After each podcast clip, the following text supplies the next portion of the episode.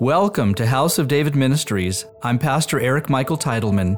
Join me as we learn about the rich heritage of our Christian faith. In each episode, we explore a unique topic that will deepen your knowledge of Christ and who we are as His people. In this episode, we will learn about Zionism, or more importantly, we will discover what is Zion. What is Zionism? Or maybe a better question to ask, what Zion is? The first thing to know is there is both a natural and a spiritual aspect to God's kingdom. So let's look at the natural first. Mount Zion, called Mount Moriah in the Bible, is a ridge system located in Jerusalem. And situated east of Mount Zion is the Mount of Olives. The Mount of Olives is where Jesus ascended to heaven and is the place where he is prophesied to return. And in between Mount Moriah, Mount Zion, and the Mount of Olives is a valley called the Kidron Valley that separates these two north south ridgelines. So, looking at Mount Zion, the middle section of the ridgeline is a saddleback, about 741 meters above sea level.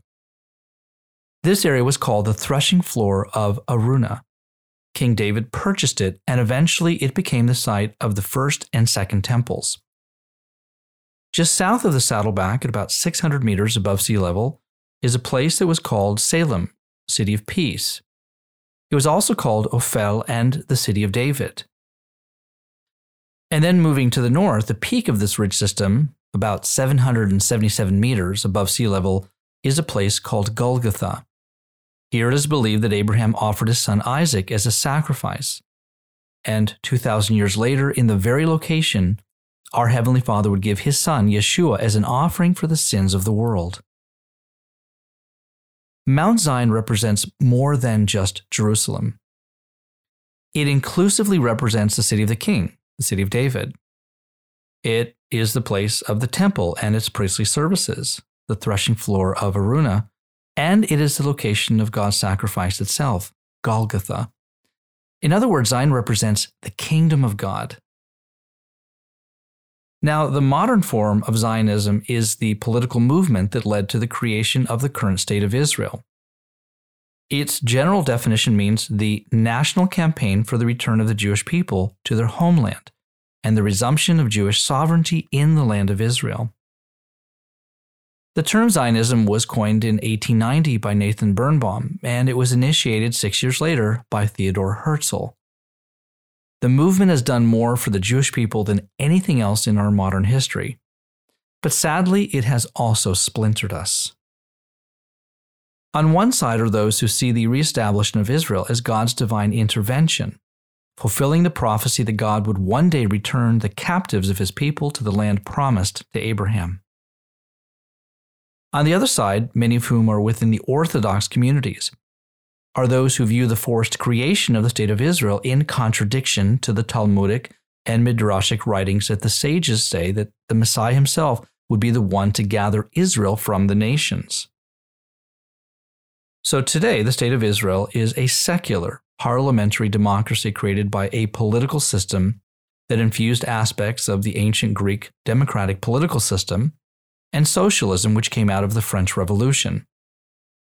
The country is recognized primarily as the Jewish homeland, but it is not exclusively Jewish. There are Arabs, Bedouin, Druze, Samaritans, Muslims, Coptics, Armenians, Circassians, Baha'i, Christians, and others that are Israeli citizens. Many of these people equally serve in parliament and the military and the national anthem of Israel called Hatikva, the hope, while it speaks of the hope in returning to the land of Israel, is surprisingly absent of any mention of God as her king. So Israel today is not the God centered religious theocracy that God established through Moses, where the priests, the sons of Aaron, would rule in the name of God. Israel's restoration does not presume that God did not divinely allow and orchestrate her rebirth it merely affirms that Israel is not yet under Yeshua's kingship. Hence the Bible's reference to the future restoration of the kingdom. So, up to this point, we've been looking at Zion and the natural aspects of God's kingdom. But now let's look at Scripture to gain a more complete spiritual understanding of Zion and how it correlates to God's earthly kingdom. Zion is called the place of God's dwelling. We read in Psalm 76, it says, In Salem, also in his tabernacle and his dwelling place in Zion. And in Psalm 132, we read, For the Lord has chosen Zion, he has desired it for his dwelling place. This is my resting place forever. Here I will dwell, for I have desired it. Zion is also a city. We read in Psalm 87 Glorious things are spoken of you, O city of God. And in Isaiah chapter 60, it says, And they shall call you the city of the Lord, Zion of the Holy One of Israel. Zion is a people. We read in Psalm 87, And of Zion it will be said, This one and that one were born in her, and the Most High Himself shall establish her. In Isaiah 66, it says, For as soon as Zion was in labor, she gave birth to her children.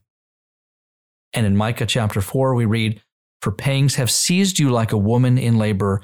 Be in pain and labor to bring forth, O daughter of Zion, like a woman in birth pangs. Lastly, Zion is much bigger than just Israel. We read in Psalm 87, and it says, The Lord loves the gates of Zion more than all the dwellings of Jacob.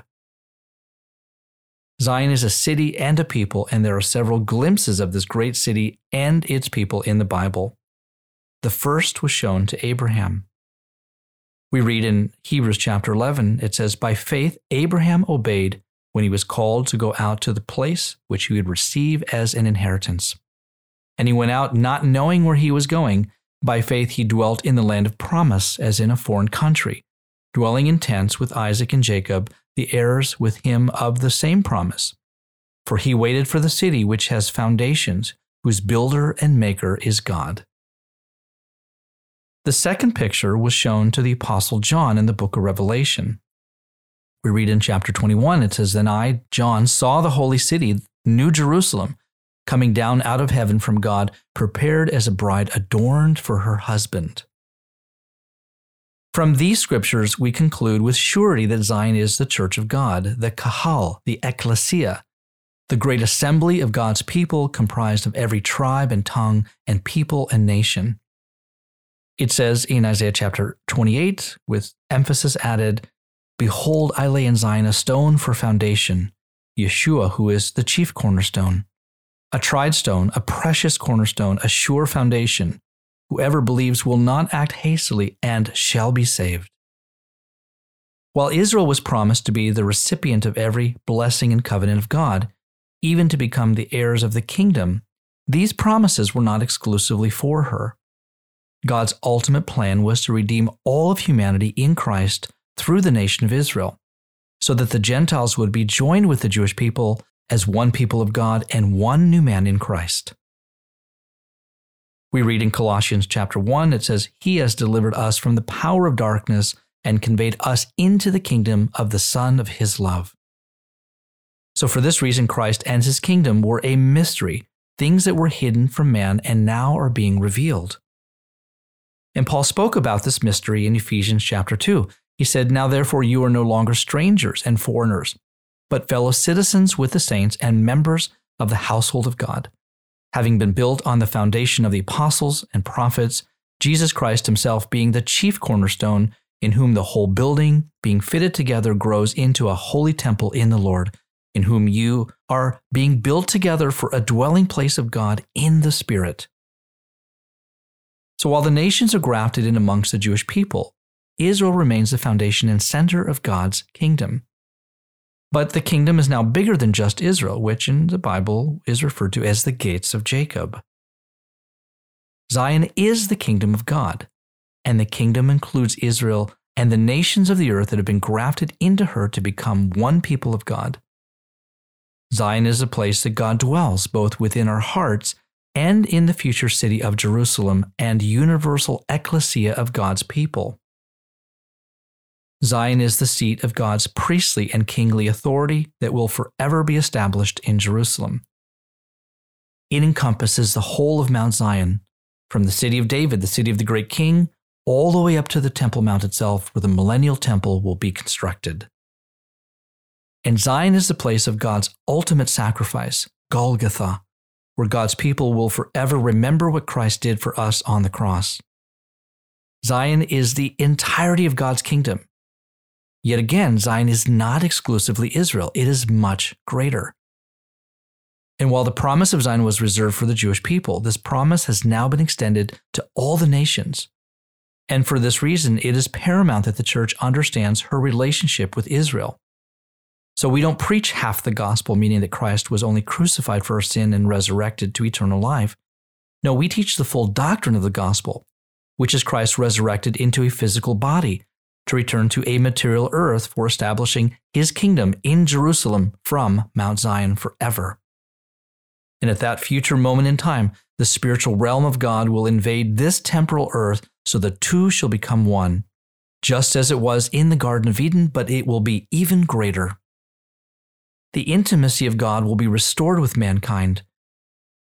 As we read in Jeremiah chapter 31, for they all shall know me, from the least of them to the greatest of them. And all of humanity will walk with God just as Adam walked with him in the Garden of Eden. This garden will invade the whole earth, and the entire planet will become a Garden of Eden. God's theocracy and his king, Yeshua, will rule all the nations a picture of this future kingdom was given to King Solomon. Similarly, at that time, the earth was temporarily filled with the knowledge, wisdom, prosperity, provision, and the goodness of the Lord. In Zion, God's people, his children, will be like the angels in heaven who reflect God's glory. It says in 1 John chapter 3, Beloved, now we are the children of God, and it has not yet been revealed what we shall be. But we know that when he is revealed, we shall be like him, for we shall see him as he is. Yeshua's perfect nature will be perfectly manifest within and through us. We were given a glimmer of this promise on the day of Pentecost and a deposit of the Holy Spirit. The early church walked in the power of God's Spirit with signs and wonders. And we will do the same as Yeshua promised in John chapter 14. He said, Most assuredly, I say to you, he who believes in me, the works that I do, he will do also, and greater works than these he will do because I go to my Father. And one day soon Yeshua will be returning in the clouds with great power and glory, and we as church will be joined with him forever. In Psalm 102 it says, For the Lord shall build up Zion, he shall appear in his glory. And until that time, we are to work sharing the good news of the kingdom and inviting all who are willing to dine at the table of the great king. So let us join hands together, Jew and Gentile, as one new man, building the church and the kingdom of God. Because what we store up in heaven will now become our eternal inheritance. As we read in Daniel chapter 7, the saints of the Most High shall receive the kingdom and possess the kingdom forever, even forever and ever. Amen.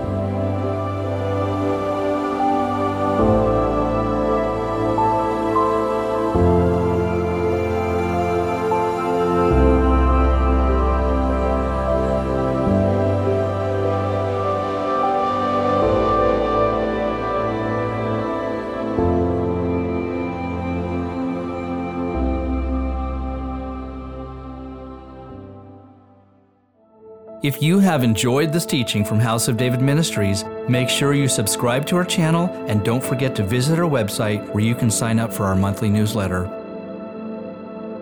We pray the Lord richly bless you, and we look forward to having you join us again for our next episode.